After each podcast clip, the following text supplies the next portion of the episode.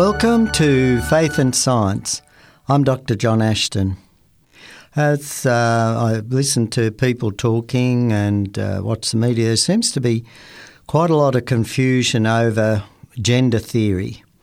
And um, and this can be quite a, a an issue uh, for uh, for Christians. Indeed, it seems to be a growing issue in a number of uh, Western countries where um, you know the education system and the government is embracing this gender theory. So I thought um, it'd be good to have a look at uh, the science, the science behind uh, gender, and look at what's based on actual uh, scientific evidence and what is based on, you know, dreamed up theories and, and philosophies. And um, there was um, quite a good article on the Creation Ministries international website. So if you just Google uh, creation.com, and um, the uh, title of the of the uh, article was uh, Sex Abnormalities and Transgender. It was uh, written by uh, Dr. Dom Batten, um, a biologist, uh, University of um, Sydney, I think, who's trained PhD biologist. It's uh, it looks at a, a number of these um, different um, uh, conditions that are, are out are out there, um, and in particular, look at two uh, particular syndromes: the 46XY Swyer and the 46XX de la Chapelle syndromes. Now, we generally know that humans have, you know, uh, the um, the uh, the chromosomes there, um, and the difference between them, the male and female, is that the um, female, the last chromosome is um, an XX chromosome with a female and an XY chromosome for a male, and so they're the uh, differentiations. But that is the uh, genetic or chromosomal um, definition of, uh, of males and, and females. And so um, we find that um, um, a number of, there are people, about uh, one in 20,000 births, there are defects in, in sexual development. So they're, they're fairly rare. And uh, so let's just have a look at uh, these ones. So uh, for an XY Swyer person, uh, so that's um, a person who um, would, according to their chromosomes, be a male. So, according they're a male in karyotype, um, and uh, the specific genes uh, that are normally involved on the X or Y chromosome that and these are the chromosomes that are involved in conferring maleness in development are either mutated or missing. Uh, for example, the SRY gene uh, on the Y chromosome. So, this results in the person having female sexual anatomy because this particular gene is missing. Um, and uh, you know, more research is, needs to be done understanding the genetic uh, basis of all these cases. Um, and thus, it's not entirely correct to say that the, this person has male chromosomes. Um, superficially, yes, uh, but not in detail, as the important parts that um, confer maleness um, uh, are, are, missing. In other words, and as I said, so this person, just to clarify, they have the XY uh, chromosomes, the X and Y, which normally they would be considered a, a male on the basis of their chromosomes, their, their DNA, but their actual sex or sexual anatomy um, is female. Now, um, it's interesting that with this syndrome, um, even though they have the, the female reproductive parts physically, um, the ovaries usually don't develop properly. And also, there's no hormonal trigger at the onset of puberty, and hence no periods. And it's usually at this point that the condition is, is diagnosed and, and noticed. So, with regard to morality in this uh, you know, sort of situation, a Swyer person would be acting completely moral to behave as a woman. And um, and and in fact, in times before the modern study of genetics, a Swyer person, for example, would have simply lived her life as a female. Um, uh, according to you know uh, Dr. Batten's article, um, it is possible for a Swyer female with a full uterus, uh, with full uterus development, to get pregnant with a donated egg, and thus uh, bear a child. If we look at the um, the opposite situation, uh, the reverse situation, which is the de la Chapelle syndrome, this is where the karyotype is um, XX. In other words, according to the uh, chromosomal genetics, um, they're uh, a female, but in 80% of cases, the SRY gene, uh, which is responsible for maleness, has inadvertently been transposed from the father's Y chromosome to an X chromosome during the production of sperm. Thus, while there's no clear Y chromosome present, important parts of the Y chromosome that conferred maleness are now on one of the X chromosomes. So this person is a male anatomically, so they have male um, genitalia, even though uh, from the uh, chromosome and the DNA analysis, they're XX, they're a female. Um, in these cases, uh, particularly the uh, the testes uh, do not develop properly, uh, and that's probably the the first sign that uh, somebody has this um, uh, condition. Uh, it's interesting, some research into this syndrome was uh, published um, in July 2019 in the journal uh, Medicina. Um, and uh, it um, came out on July 12. It's volume 55, number 7, from page um, 371. And it's interesting, what the researchers did was they did a systematic review of the studies of people um, with this um, XX female. So these are people who, from a chromosomal, from a DNA point of view, are females, uh, but they have the uh, male um, uh, genitalia. Uh, they appear to, to be a male. Uh, they reviewed 37 research papers that have been carried out, um, and they found that, um, for example, uh, out of uh, the 14 uh, research papers that reported uh, testes volume, there were none that reported normal testes volume. So, in other words, these people they don't have um, normal uh, development of the testes uh, there. However, they do have um, uh, a normal penis size, they have pubic hair, uh, so 81% um, had uh, normal penis size. They have, um, in 90% of cases, normal erectile function.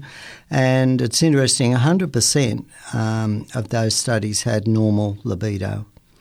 So um, this is uh, interesting. Now, when they looked at the uh, structure of these people, what happened was the um, the sex determining region Y, the SRY gene, was detected in 51 of 57 cases, and this gene was on the XP um, chromosome in 97% of the cases. In other words, there was this um, mutation occurring um, on this particular gene. So, although they had the XX genes, um, XX chromosome rather, uh, the part of the male genes was transferred to the uh, that X chromosome.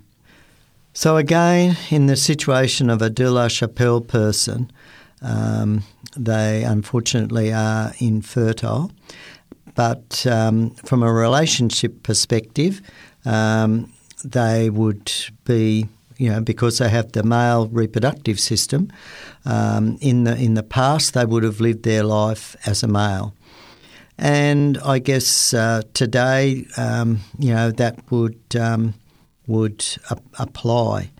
Um, these conditions are conditions that are there due to um, genetic defects that are there. So they're um, perhaps they have nothing there, you know, specific uh, situations there, and they uh, perhaps have nothing to do with some of the claims of transgenderism, where the person says, "I'm feeling like a female trapped in a male body." Um, in these uh, situations, uh, my understanding is, and, and also uh, Dr. Batten uh, writes this, that it is in the mind. Um, and we need to look at there are other factors that affect the uh, perhaps the, the mental development of uh, of sexuality, and um, these uh, it was interesting that back in um, the journal Science on the 18th of January 1980, um, there was a paper published, Maternal Stress alters plasma testosterone in fetal males. And um, the abst- uh, what the researchers did was they they studied um, the uh, fetuses, the male rat fetuses, um, of stressed and controlled mothers at certain days after uh, after conception and on the day of birth and um, they noticed that there were variations in the the levels of testosterone compared to the mothers that um, had been um, stressed um, and those who had, had not been stressed.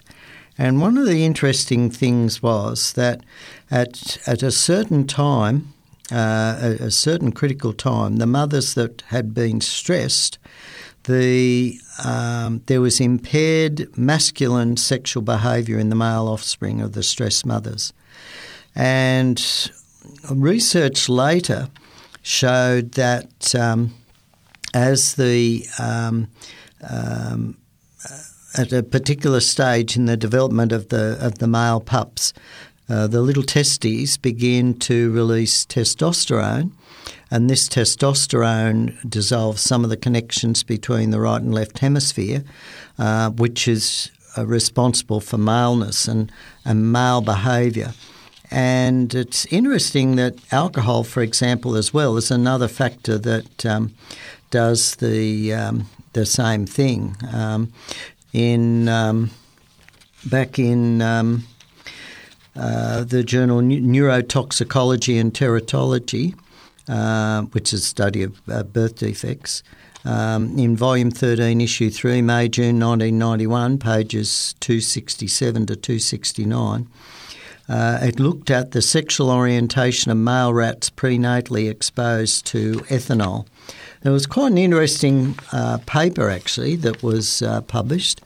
Previous studies had shown that uh, prenatal alcohol exposure causes feminisation of the male offspring, as evidenced by the display of female sexual response um, or lordosis when mounted by a stud male. Um, I'm just reading from the abstract here now, and uh, they so this is studies that have been previously reported. And so in this study, they examined whether or not feminization induced by prenatal ethanol exposure also affected different aspects of sexually motivated behaviour. Uh, namely, the approach towards a receptive female, normally displayed by, which is normally displayed by male rats. And so they described the experiment they uh, did, and um, they, they, performed the um, um, uh, the experiments, and the results showed that um, the um, the ethanol exposed males devoted um, as much time to the caged male as to the receptive female.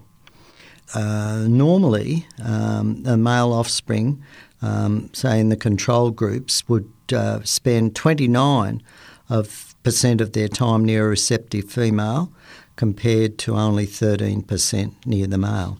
So we can see that the ethanol exposed males devoted much more time to the the other male rats. Um, so it's um, yeah, there's just uh, in, interesting observations with, uh, and they go on to uh, conclude these authors. The observation suggests that the feminisation induced in the male by such treatment is not only restricted to the display of lordotic, reactions, but also affects sexual orientation.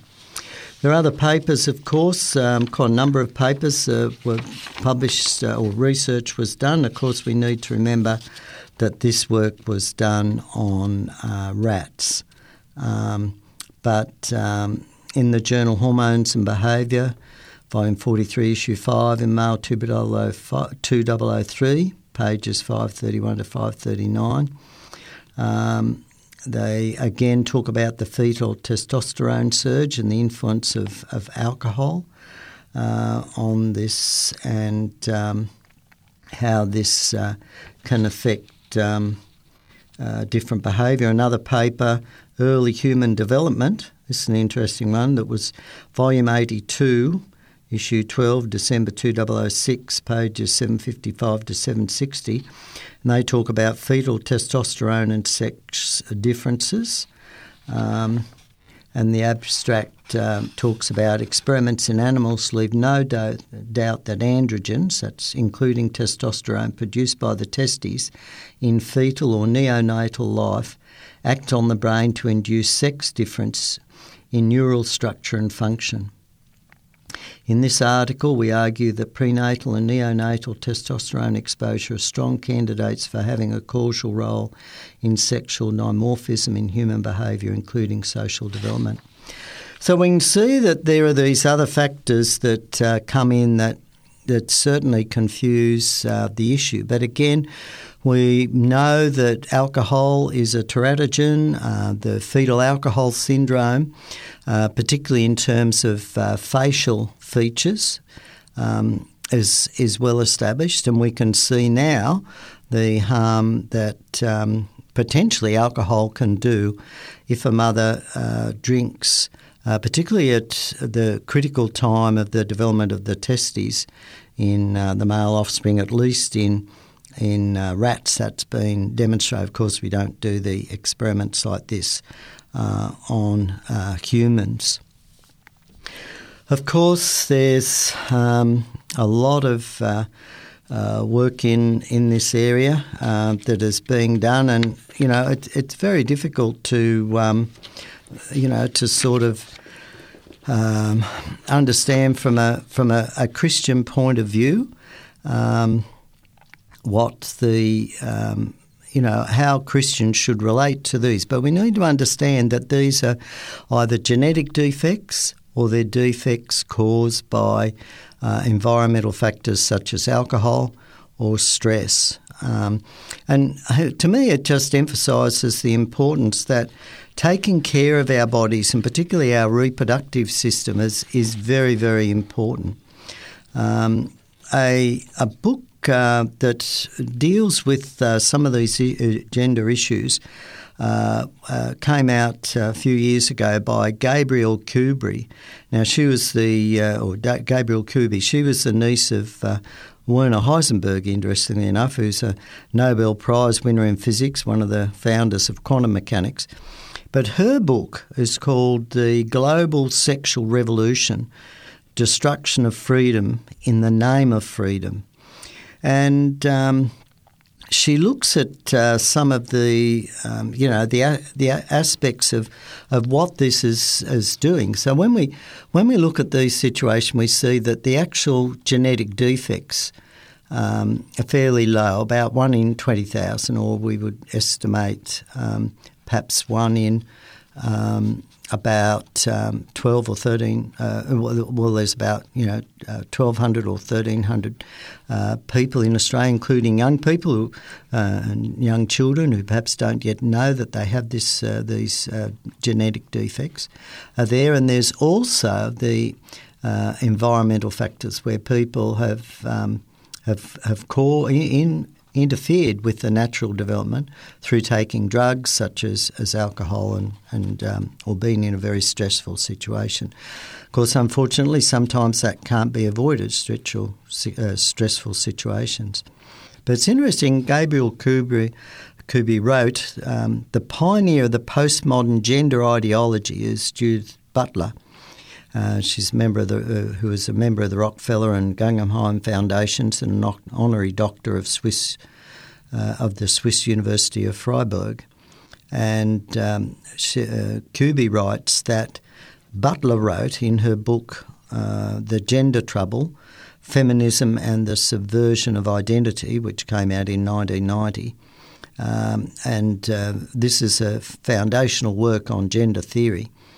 But uh, Kuby notes that if Butler's view, views had been expressed in simple words, they might have been dismissed as fanciful. But because she clouded her destructive ideas with highly philosophical terminology that was hard to understand, her ideas were accepted. Uh, these are Kuby's uh, views, of course. In essence, Butler was saying that there was no such thing as men and women, and that sex is a fantasy we believe because we are told it is so. Now, I think that's a pretty big claim, but that's um, essentially the basic claim that underpins this gender theory. I'll just read again. Butler was saying that there were no such thing as men and women, and that sex is a fantasy we believe because we are told it is so. For Butler, identity is solely a function of a gender and sexual orientation chosen by the individual and thus flexible, changeable, and diverse. The illusion, this is Butler's views again, as uh, interpreted by um, Kuby. The illusion of two sexes is created by incest taboo and the use of words like man and woman and must be eliminated in favour of free self invention. The concepts of man and woman, marriage and family, father, mother, sexuality and fertility, and of heterosexuality as a norm must be destroyed. So we can see that that is clearly an anti biblical view, very, very clearly uh, an anti biblical view. And um, it's, it's interesting, a, a, research article was published. You can see it on creation.com. Uh, so if you Google creation.com, there's an article uh, titled A Global Anti Christian Totalitarian Threat. So we can see from some of these um, gender um, issues that it's really migrated away from, from science to a whole view that wants to distort the, the Christian and indeed, indeed traditionally most cultures view that you have men and women uh, based on uh, the reproductive organs that you're born with, and this would be the basis of of marriage. Uh, a person with male reproductive organs marrying a person with female reproductive organs. And this would fit in with the uh, biblical injunction as well. For example, Jesus, uh, when he answered uh, a question uh, from the Pharisees, as recorded in Matthew chapter 19, uh, verses 4 to 6, Jesus answered, Have you not read that he who made them from the beginning made them male and female? And said, for this reason, a man shall leave his father and mother and be joined to his wife, and the two shall become one flesh. So they are no longer two, but one flesh. What therefore God has joined together, let not man put asunder. Another verse can be found in 1 Corinthians 6:13. And here uh, Paul uh, who again the apostle Paul was we believe in, inspired by God he wrote the body is not meant for immorality, but for the Lord, and the Lord for the body. And God raised the Lord and will also raise us by his power. Do you not know that your bodies are members of Christ? Shall I therefore take the members of Christ and make them members of a prostitute? Never. Do you not know that he who joins himself to a prostitute becomes one body with her? For as it is written, the two shall become one flesh. But he who is united to the Lord becomes one spirit with him. Shun immorality. Every other sin which a man commits is outside the body, but the immoral man sins against his own body. Do you not know that your body is the temple of the Holy Spirit within you, which you have from God? You are not your own. You are bought with a price, so glorify God in your body. My understanding is uh, from those verses then that we choose to make a choice in life to, to honour God and uh, follow uh, His commandments, or or we don't.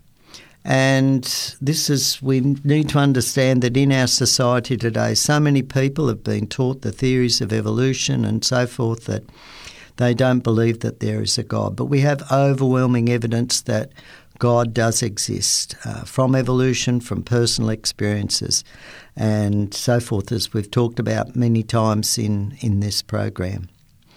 So it's an important issue, and if you um, found um, the, today's talk helpful, particularly with the references, uh, feel free to um, put them up on your social media page, tell other people about them.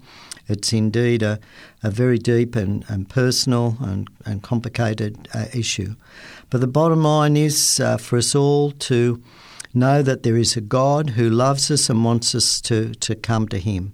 As Romans 10:9 says, if we confess with our lips that Jesus is Lord, in other words, we choose to honour and, and obey him, and believe that God raised him from the dead, you will be saved. You've been listening to Faith and Science, and of course, to re listen to these programs, just Google uh, 3ABN Australia, that's all one word, .org.au, and click on the listen button. I'm Dr. John Ashton. Have a great day.